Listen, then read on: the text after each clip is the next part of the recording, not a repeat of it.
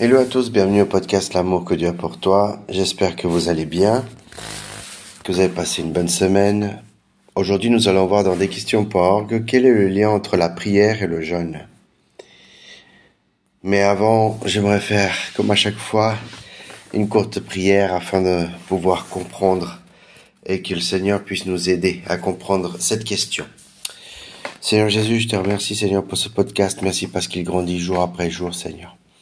Je te rends grâce, je te remercie pour tout, Seigneur, pour tous les, pour tous les bienfaits que ce podcast y procure oh, à chaque personne qui l'écoute.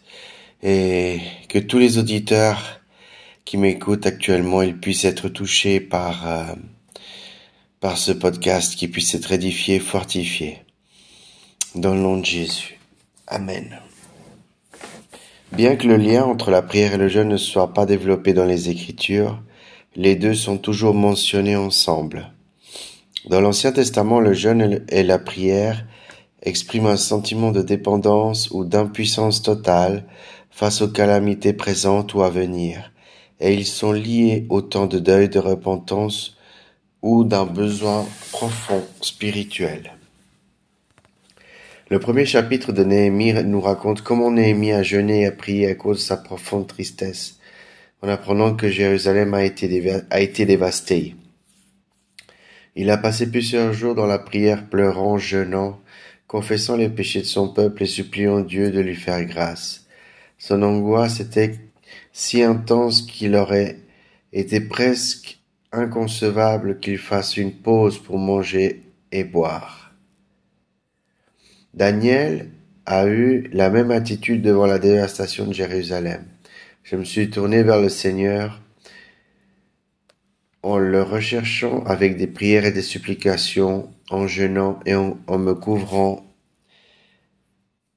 d'un sac et de cendres. Daniel 9.3 Comme Néhémie, Daniel a jeûné et prié que Dieu ait pitié de son peuple, car nous avons été méchants et rebelles, nous nous sommes détournés de tes commandements et de tes règles. Daniel 9.5.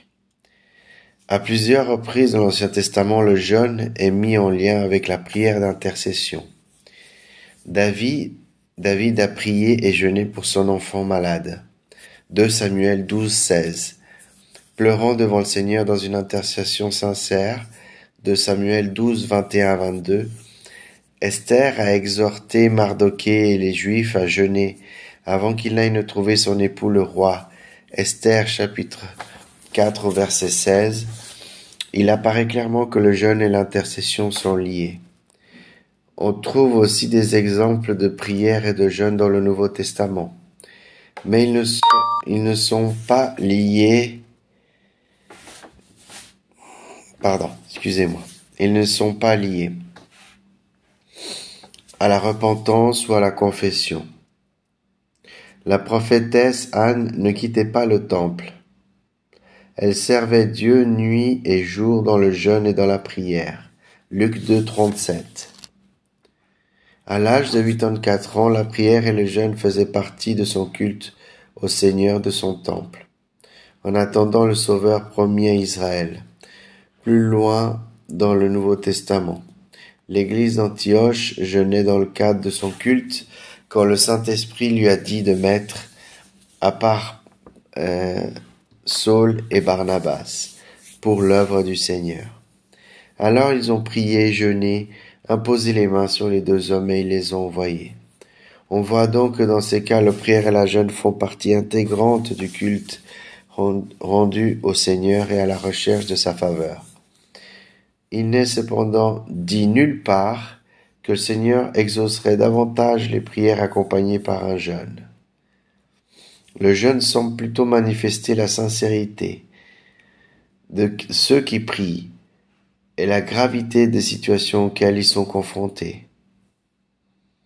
Une chose est certaine, la théologie du jeûne est une théologie des priorités, une occasion donnée aux croyants d'exprimer leur consacration intense et entière au Seigneur et à la vie spirituelle en s'abstenant pendant un temps des choses normales et bonnes, comme la nourriture, la boisson, afin de jouir d'une communion ininterrompue avec notre Père.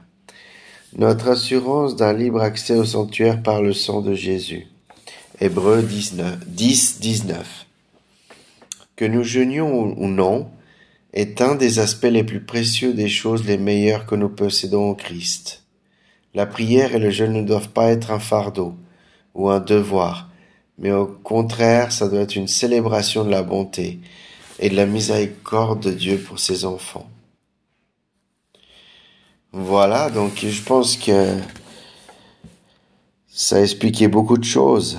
Euh, et euh, c'est vraiment très très intéressant et j'ai pas eu besoin de commenter euh, plus que ça parce que vraiment tout a été expliqué, tout a été dit. Et voilà. Donc moi là, je dirais pour terminer ce podcast, c'est que vraiment la prière et le jeûne sont importants, il faut le faire, il faut le mettre en pratique. Et puis c'est quelque chose qui qui vraiment euh, qui est qui vraiment est bien. Voilà, c'est la fin de ce podcast. N'oublie pas l'amour que Dieu a pour toi. On se voit très bientôt pour un prochain épisode.